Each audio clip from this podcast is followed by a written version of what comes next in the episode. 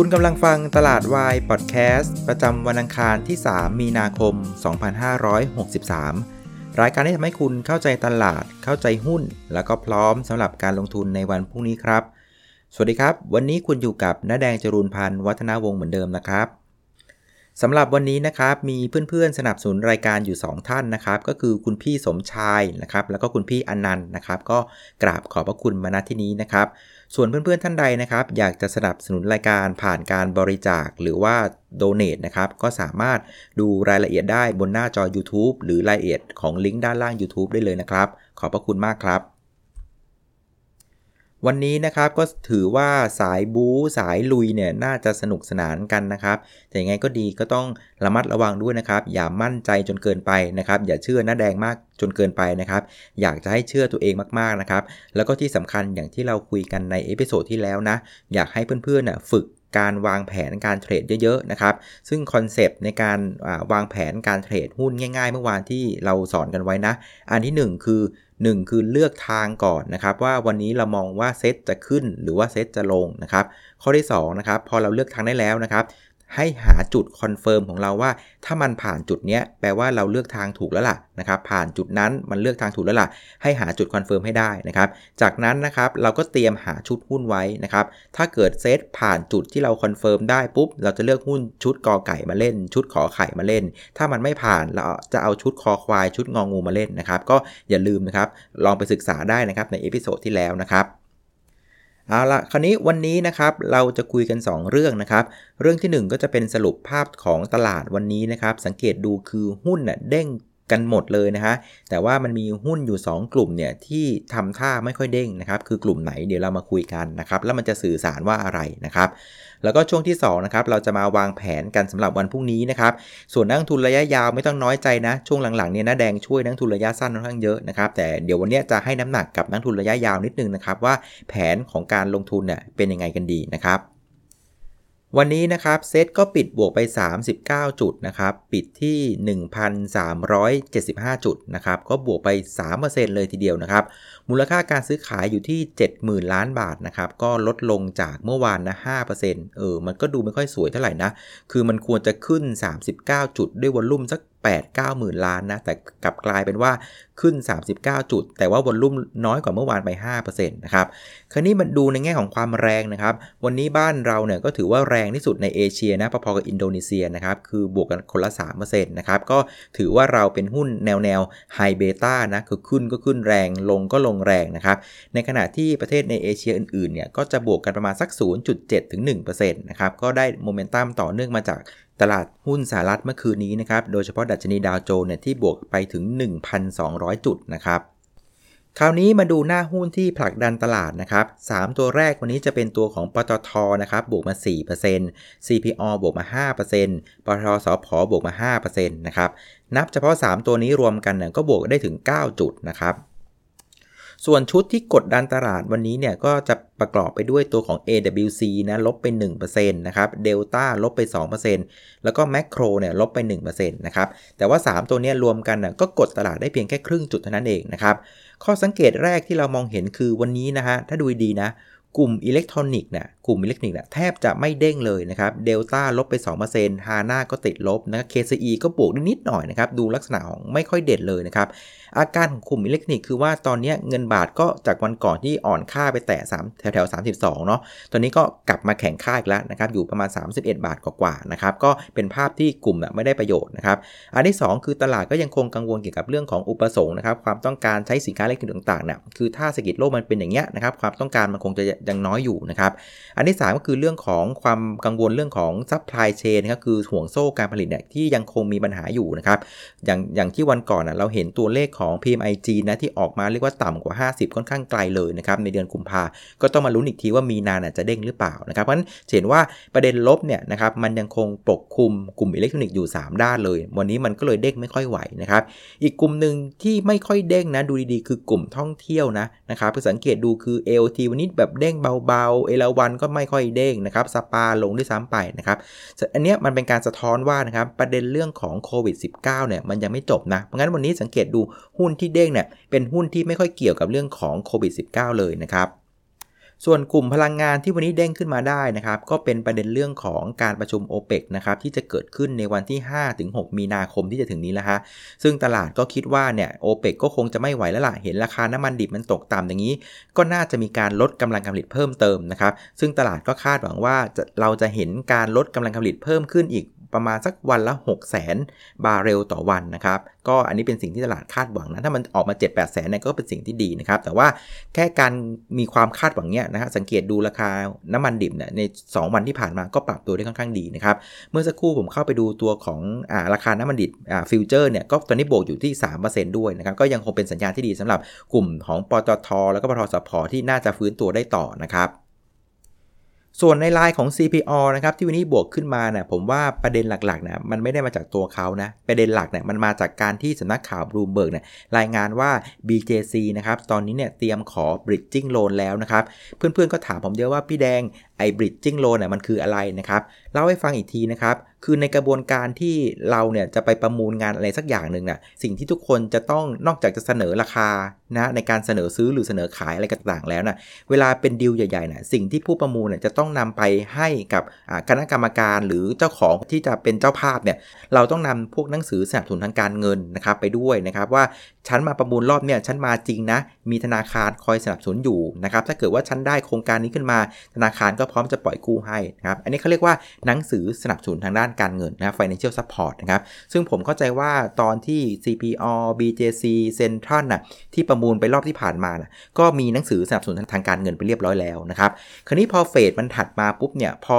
เราเริ่มจะรู้เป็นตุ๊กตาแล้วว่าใครอ่ะจะเป็นผู้ชนะนะครับสิ่งที่คนชนะจะต้องเตรียมลำดับถัดไปคือต้องเริ่มเตรียมเงินนะครับเขาเรียกว่า bridging loan คือการกู้ระยะสั้นนะครับคือเวลาที่เราจะจ่ายเงินค่าหุ้นจ่ายเงินโครงการอะไรต่างๆที่เราเป็นคนประมูลชนะเนี่ยนะครับส่วนใหญ่เนี่ยเขาจะกู้เงินระยะสั้นมาจ่ายก่อนนะครับแล้วจากนั้นน่ะค่อยเปลี่ยนไอ้ bridging loan น่ะไปเป็น long term loan เช่นไปเป็นเงินกู้ระยะยาวไปเป็นหุ้นกู้ระยะยาวเป็นต้นนะครับเพราะงั้นไอ้ bridging เนี่ย bridge ก็คือสะพานใช่ไหมมันคือเงินกู้ระยะสั้นนะครับเพราะงั้นพอมันมีข่าวจาก Bloomberg ว่า บี เจ ซี เนี่ยกำลังเตรียมขอ bridging loan จากสถาบันการเงินแล้วน่ะคนก็เริ่มตีความได้แล้วอ๋อแสดงว่า บี เจ ซี สงสัยจะมาจริงไว้รอบนี้นะครับเพื่อนๆสังเกตดูวันนี้ตอนตลาดเด้งขึ้น สามสิบถึงสี่สิบ จุด บี เจ ซี แทบจะไม่ขึ้นเลยนะครับในขณะที่ ซี พี โอ ก็เรียกว่าผ่อนคลายละโอ้งานนี้กูไม่ต้องเหนื่อยละนะครับก็ปรับตัวได้ค่อนข้างดีนะครับวันนี้ ซี พี โอ บวกไปถึง ห้าเปอร์เซ็นต์ เลยทีเดียวนะครับคราวนี้นะครับเรามาดูในแง่ของผู้เล่นกันต่อนะครับวันนี้ขึ้นแรงๆแบบนี้มันมีคนเดียวครับคือนักทุนสถาบันนะครับวันนี้นักทุนสถาบันหรือว่ากองทุนเนี่ยซื้อหุ้นไปถึง แปดพันแปดร้อยแปดสิบแปดจุดแปดหนึ่ง ล้านบาทนะครับโอ้โหเก็บเป็นอะไรกับเลขแปดนักนะครับก็เป็นการซื้อติดกันเป็นวันที่สองแล้วนะครับก็เป็นอารมณ์เดิมนะอย่างที่ผมเล่าในหลายๆเอพิโซดที่ผ่านมานะครับเขาเรียกว่าเป็นอาการกลัวตกรถนะครับหรือถ้าเกิดในพูดภาษาของฟันด์แมเนเจอร์คือเขาเรียกว่าการทำ benchmarking นะครับคือตลาดไปไหนฉันต้องเกาะไปให้ทันนะครับงั้นหุ้นขนาดใหญ่ๆไซส์ใหญ่ๆเนี่ยจะเป็นหุ้นที่เรียกว่าถูกกระโดดเข้าไปอย่างน้อยก็เป็นการการันตีว่ากองทุนเนี้ยจะไม่ตกรถเวลาตลาดมันเป็นขาขึ้นนะครับส่วนนักลงทุนต่างชาตินะครับก็ยังขายต่อนะครับวันนี้ขายโหดเลยทีเดียวนะครับหลังจากเมื่อวานน่ะต่างชาติขายไป สี่พันสามร้อย นะวันนี้แกขายอีกนะครับ ห้าพันสามร้อยยี่สิบสี่ ล้านบาทนะครับซึ่งมันเป็นการขายติดต่อกันเป็นวันที่เก้าแล้วนะครับเก้าไม่พอนะเป็นการขายแบบเร่งตัวขึ้นด้วยนะครับสังเกตดูนักทุนต่างชาตินะลงก็ขายขึ้นก็ขายนะครับอันนี้มันเป็นภาพที่ชัดเจนว่านักทุนต่างชาติยังคงมีความกังวลกับภาวะเศรษฐกิจไทยอย่างมากนะครับก็เลยเรียกว่าไม่เอาอย่างเดียวเลยนะครับขึ้นขายลงก็ขายนะครับก็ปล่อยให้กองทุนเป็นคนทำโมเมนตัมของตลาดไปนะครับแต่อย่างไรก็ดีนะวันนี้ผมเป็นห่วงพี่กองนิดนึงนะเพราะว่าอารมณ์นึงเนี่ยตลาดก็ลุ้นกันว่านะครับวันนี้เนี่ยครม.ประชุมกันใช่ไหมก็หวังว่าช่วงบ่ายเนี่ยครม.จะออกมาโชว์ว่าจะกระตุ้นเศรษฐกิจยังไงจะช่วยประชาชนยังไงจะมีลดภาษีหรือเปล่านะครับปรากฏว่านะครับเงิบครับคือครม.ไม่ได้ประกาศอะไรเลยนะครับเพียงแต่มีข่าวออกมาในลักษณะว่าทางครม.เนี่ยก็สั่งให้คุณอุตมะนะครับกับท่านสมคิดเนี่ยช่วยไปคิดมาสินะว่าจะช่วยเศรษฐกิจยังไงจะกระตุ้นเศรษฐกิจยังไงนะครับแม่พอเห็นข่าวนี้นะผมนี่ของขึ้นเลยนะครับเพื่อนๆจำได้ไหมนะครับตอนอภิปรายไม่ไว้วางใจรอบที่ผ่านมานะรัฐมนตรีเนี่ยที่ถูกเรียกว่าอภิปรายนะมีอยู่หกท่านนะครับซึ่งในหกท่านนะไม่มีคุณอุตตมะ ไม่มีคุณสมคิดนะครับทำไมไม่เอาเวลาว่างเหล่านั้นอ่ะควรจะนั่งคิดเตรียมแผนได้แล้วนะครับว่าโควิดมันอย่างนี้เราควรจะเตรียมแก้ไขยังไงไม่ใช่นั่งอยู่เฉยๆแล้วพอมาประชุมรัฐมนตรีครม.กันวันนี้ค่อยไปสั่งการว่าเฮ้ยมึงไปคิดมาสิจะช่วยเศรษฐกิจยังไงโอ้โหฟังแล้วมันปะโถอารมณ์เสียอ้าวพรุ่งนี้นะครับเจออะไรกันบ้างนะครับพรุ่งนี้ก็จะเป็นเรื่องของ Super Tuesday นะครับก็คนอเมริกาคืนนี้คงจะตื่นมาแล้วล่ะแล้วก็จะเริ่มเรียกว่าเลือกนะครับคู่แข่งของคุณทรัมป์นะครับคือฝั่งของ Democrat เองน่ะก็ต้องเรียกว่าอ่าเรียกว่าโหวตกันนะครับว่าใครเนี่ยก็จะเป็นตัวแทนของพรรค Democrat เพื่อไปแข่งกับอ่าคุณทรัมป์นะซึ่งคงจะเป็นตัวแทนของ Republican แน่ๆล่ะครับแต่จริงๆแล้วเนี่ยผมว่าประเด็นไม่ได้สำคัญมากหรอกประเด็นคือว่าไอ้คนที่ได้มาที่จะมาแข่งคุณทรัมป์น่ะดีพอที่จะล้มคุณทรัมป์ในสมัยที่สองหรือเปล่านะครับซึ่งก็ต้องพูดตรงๆว่าตลอดที่คุณทรัมป์อยู่สี่ปีเนี่ยนะครับผมว่าในเชิงเศรษฐกิจแกทำได้ค่อนข้างดีนะถ้าเพื่อนๆจำได้เนี่ยหลายๆตัวเลขของอเมริกาน่ะดีขึ้นเยอะมากเลยหลังจากคุณทรัมป์เนี่ยไปเขย่าจีนอยู่ประมาณสักปีกว่าๆเกือบสองปีนะครับซึ่งสุดท้ายมันก็ทำให้เศรษฐกิจสหรัฐเนี่ยมันเฟื่องฟูได้จริงๆนะครับส่วนอีกประเด็นหนึ่งนะครับในเชิงของรัฐศาสตร์เองเนี่ยคุณทรัมป์เองก็มีบทบาทนะครับกับประเทศเรียกว่าคู่แข่งต่อกันหลายๆประเทศนะไม่ว่าจะเป็นเกาหลีเหนือนะครับอิหร่านนะครับรัสเซียก็ถือว่าเรียกว่าประคองตัวได้ค่อนข้างดีนะครับเพราะจริงๆแล้วคุณทรัมป์เนี่ยผมว่าแต้มต่อแกค่อนข้างเยอะรอบนี้นะต่อให้ทางเดโมแครตเนี่ยจะหาตัวดีๆมาผมว่าโอกาสจะชนะคุณทรัมป์เนี่ยก็ยากนะฮะเอาล่ะคราวนี้มาสรุปตลาดวันนี้คิดยังไงนะครับผมก็ต้องบอกว่ามันก็โอเคแบบกัดฟันนิดนึงนะข้อที่หนึ่งคือวันนี้มันเด้งตามเพื่อนนะครับคือตลาดหุ้นเราอ่ะไม่แหวกแนวลงก็ถือว่าโอเคละนะครับอันนี้ก็ถือว่าไปตามกระแสของเพื่อนอันนี้คือข้อที่โอเคอันที่หนึ่งนะครั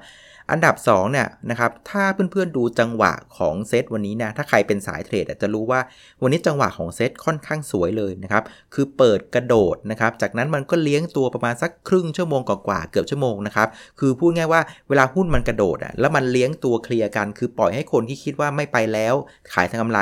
แล้วเอาไอ้คนที่คิดว่าเฮ้ยยังไปอยู่ก็มารับหุ้นเนี่ยอันนี้เรียกว่าการแลกหุ้นนะครับเพราะฉะนั้นสังเกตว่าเซตเปิดกระโดดแล้วมันเลี้ยงนะครับแลกหุ้นกันประมาณสักครึ่งชั่วโมงหนึ่งชั่วโมงนะครับแล้วจากนั้นตอนประมาณ สิบเอ็ดโมงครึ่งนะครับพอคนทำอะไรหมดละนะครับไม่มีของละคราวนี้เลือกทางละแล้วมันเลือกทางขึ้นต่อไงอันนี้เป็นสัญญาณที่ค่อนข้างดีนะครับในภาพของการเทรดนะครั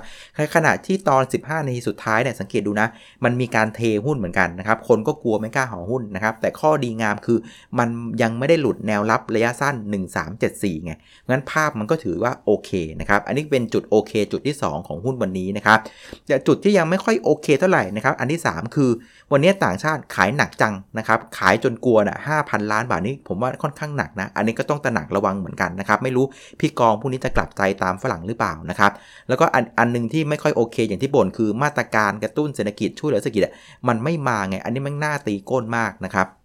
บเพราะฉะนั้นนะครับถ้าเราเข้ามาที่เหลี่ยมหุ้นพรุ่งนี้เนี่ยก็ต้องยอมรับว่าพรุ่งนี้เนี่ยเล่นยากนะคือเหมือนกับวันนี้ตลาดหุ้นเราเนี่ยใช้ข่าวดีล่วงหน้าไปแล้วเราคิดว่ารัฐบาลจะเข้ามาช่วยนะครับเราคิดว่า โอเปก จะช่วยลดกำลังผลิตน้ำมันนะครับงั้นตลาดหุ้นน่ะเล่นใช้ข่าวดีล่วงหน้าไปประมาณนึงแล้วนะในขณะที่ตัวของวอลุ่มการเทรดอ่ะมันดันลดลงจากเมื่อวานไงมันลงไปประมาณ ห้าเปอร์เซ็นต์เพราะฉะนั้นนะครับบนหน้าหุ้นลักษณะนี้เนี่ยมันไม่ถึงกับโอเคมากนะมันก็ยังพอเล่นก๊อกแก๊กก๊อกแก๊กได้นะเพราะงั้นสำหรับนักลงทุนระยะสั้นนะผมอาจจะให้แนวนิดนึงแล้วกันนะครับคือพวกนี้แนวสำคัญนะครับแนวแรกที่ห้ามหลุดก็คือหนึ่งสามเจ็ดสามนะครับถ้ายังไม่หลุดก็ยังพอเล่นก๊อกแก๊กหาหุ้นที่วันนี้มันมันขึ้นช้ากว่าชาวบ้านไปเล่นได้นะครับแต่ว่าฟางเส้นสุดท้ายนะสำหรับการเทรดระยะสั้นนะผมให้ไว้ที่หนึ่งสามหกหกถ้าหลุดตรงนี้นะการเทรดระยะสั้นผมว่าถอยออกมาก่อนดีกว่านะครั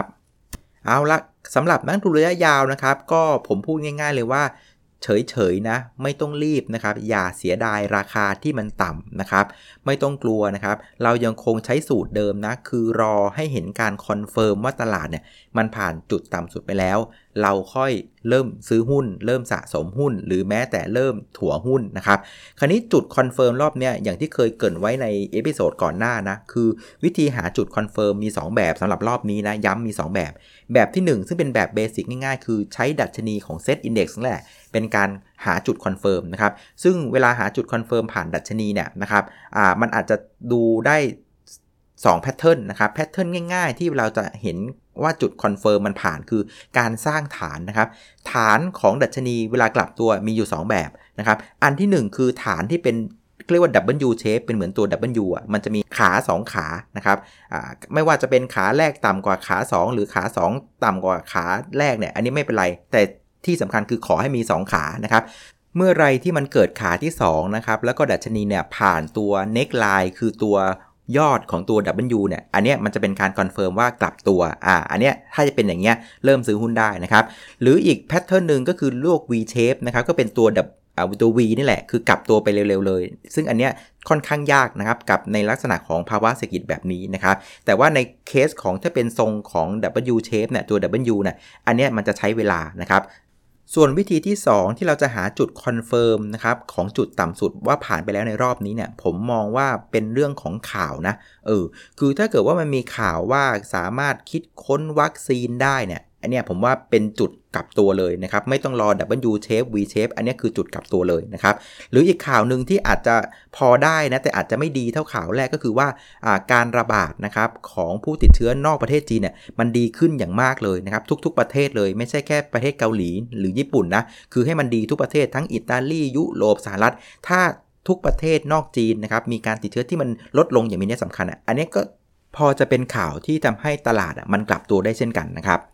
ซึ่งในมุมของผมนะผมมองว่าการกลับตัวรอบนี้เนี่ยผมให้น้ำหนักกับข่าวมากกว่าแพทเทิร์นของหุ้นนะนะครับเพราะดูดัชนีเนี่ยมันลงมาค่อนข้างแรงและมันเร็วมากนะครับประกอบกับเรื่องของภาวะเศรษฐกิจเนี่ยไตรมาสหนึ่งแม่งคงจะแย่นะไตรมาสสองเนี่ยยังลังเลลังเลอยู่เพราะงั้นผมว่าการที่หุ้นน่ะจะสร้างแพทเทิร์นหรือว่าจะเป็น W shape หรือ V shape บนภาวะเศรษฐกิจแบบเนี้ยผมว่าค่อนข้างยากนะแต่ว่าผมว่าไอการกลับตัวรอบเนี้ยมันจะเป็นการกลับตัวด้วยข่าวนะครับเพราะงั้นเราตามข่าวดีๆแล้วกันนะครับข่าวอย่างที่บอกเมื่อไหร่เนี่ยผมว่าก็หวดได้เลยสำหรับทุนระยะยาวนะครับ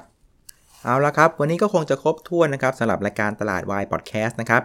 ถ้าเกิดเพื่อนๆเห็นว่ารายการนี้มีประโยชน์นะครับแล้วก็อยากจะให้กำลังใจผมเนี่ยก็สามารถทำได้สามช่องทางนะครับช่องทางแรกก็คือเรื่องของการโดเนทหรือบริจาคนะครับช่องทางที่สองก็คือเรื่องของการกดติดตามนะครับ Subscribe นะครับตลาดวายพอดแคสต์บน YouTube นะครับหรือกดไลค์นะครับแฟนเพจ Facebook น้าแดงคุยกับนักลงทุนก็ได้นะครับหรือนะครับช่องทางที่สามก็คือกดแชร์แนะนำรายการนี้ให้กับเพื่อนๆของคุณก็จะเป็นพระคุณยิ่งๆนะครับวันนี้ขออนุญาตลาไปก่อนนะครับเจอกันวันพรุ่งนี้นะครับสวัสดีครับ